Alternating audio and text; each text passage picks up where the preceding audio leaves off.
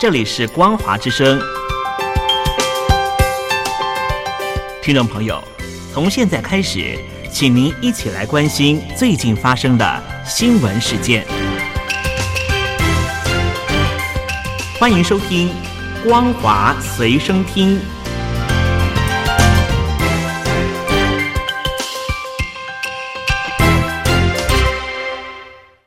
各位听众朋友，您好，欢迎收听《光华随身听》，我是苏燕。首先带您关心，在美国的人权组织对华援助协会所设立的林昭自由奖，今年颁发给因为报道新冠肺炎疫情而入狱的中国记者张展。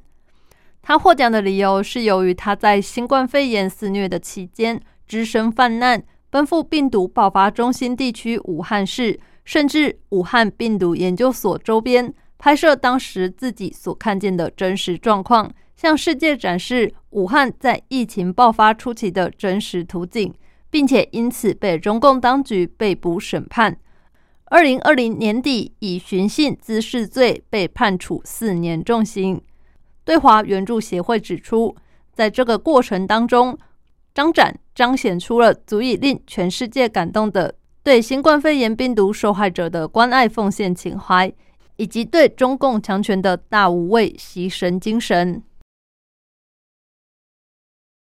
由阿里巴巴创始人马云领头创办的湖畔大学传出遭抹去校名。民报报道，网络上流传一个短片，显示“湖畔大学”四个大字原本刻在一块巨石上，日前已经被一名工作人员用电动磨盘抹去。对此，许多中国大陆网友叫好。认为湖畔大学只是特定人士用来巩固利益的人脉圈。湖畔大学在二零一五年由马云和柳传志等多名中国企业家创立，马云任首任校长。而要报名湖畔大学，必须满足创业三年以上，年收入超过人民币三千万元，企业纳税三年以上，公司规模超过三十人，以及有三名推荐人等条件。号称比哈佛还难进去，这些条件让湖畔大学被形容为明朝时期影响政局的东林书院。也有人批评这是以马云为核心的利益团体。报道中引述知名人士表示，中共当局对于马云创办湖畔大学影响社会这个举动更加深疑。当局认为，湖畔大学有可能组织中国一流企业家。遵从马云的意志行动，而非党的意志，这是不被允许的。而从去年底，马云创建的蚂蚁金服在临近上市前被当局叫停，马云也被有关部门约谈。中国舆论对马云以及旗下的企业风评也逐渐转向。根据报道，中国大陆一些左派团体。原定昨天在北京举行纪念文化大革命五十五周年纪念活动，但是在官方的压力下被迫取消。新岛日报今天报道指出，五十五年的昨天，中共中央政治局通过五一六通知，标志文化大革命的爆发。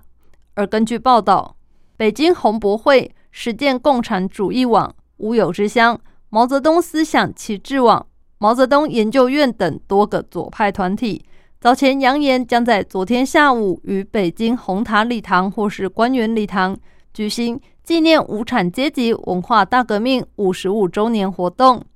但是，相关的负责人受访时表示，线下活动取消了，不方便搞，人也不齐，晚上会搞一个腾讯的线上会议。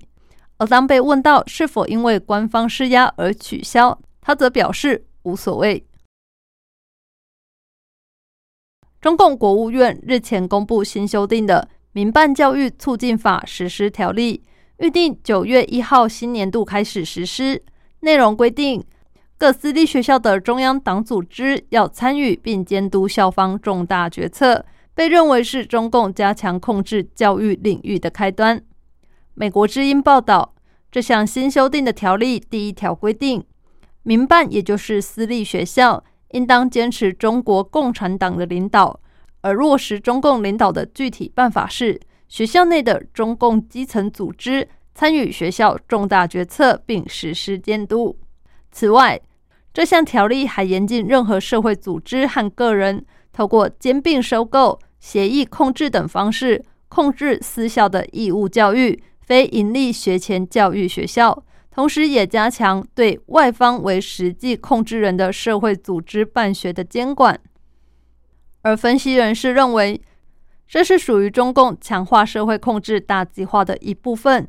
日后还会推出什么措施，会影响到哪些企业和哪些领域，目前尚不清楚。但已经有迹象显示，这种不确定性已经散播到入股，引起教育类股的普遍下挫。接下来带您关心国际新闻。日本朝日新闻最新的民调显示，日本首相菅义伟内阁支持率暴跌至三成，创下新低。有百分之六十七的民众不满内阁对新冠肺炎的防疫作为，这主要是由于民众对于疫苗接种作业感到不满。相较于其他先进国家，日本接种疫苗的速度比较慢。有百分之六十六的民众认为。政府的责任大。另外，对于预定今年夏天所举行的东京奥运，菅义伟多次表示可以实现安心安全的冬奥。而对于这项发言，民调显示有高达七成的民众认为难以沟通。菲律宾农域领袖甘拉斯三月底被捕，五月十一号因为新冠肺炎并发症而病逝。人权团体表示。在疫情之下，成千上万的非国平民食不果腹，大批的异议人士遭到罗职罪名被捕，菲律宾的人权状况大幅恶化。人权观察亚洲区非洲部研究员孔德告诉记者，甘拉斯的死亡和近来社区食物银行发起人遭到警方骚扰的事件频传，都和菲律宾当局抹红社运人士为共党成员的整体环境有关。他表示，杜特地政府为了终结共党武装活动，不断指控社运团体和异议人士为共党成员，希望借此切断共党活动背后的支持和资金来源。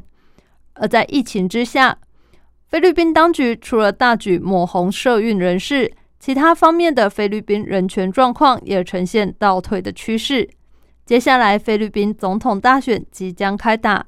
疫情之下，候选人却可能无法举行造势活动，也许会出现警察逮捕集会活动参与者的情形，是否影响非国人权状况，仍待后续观察。以上新闻由苏燕为您编辑播报，感谢您的收听，我们下次再会。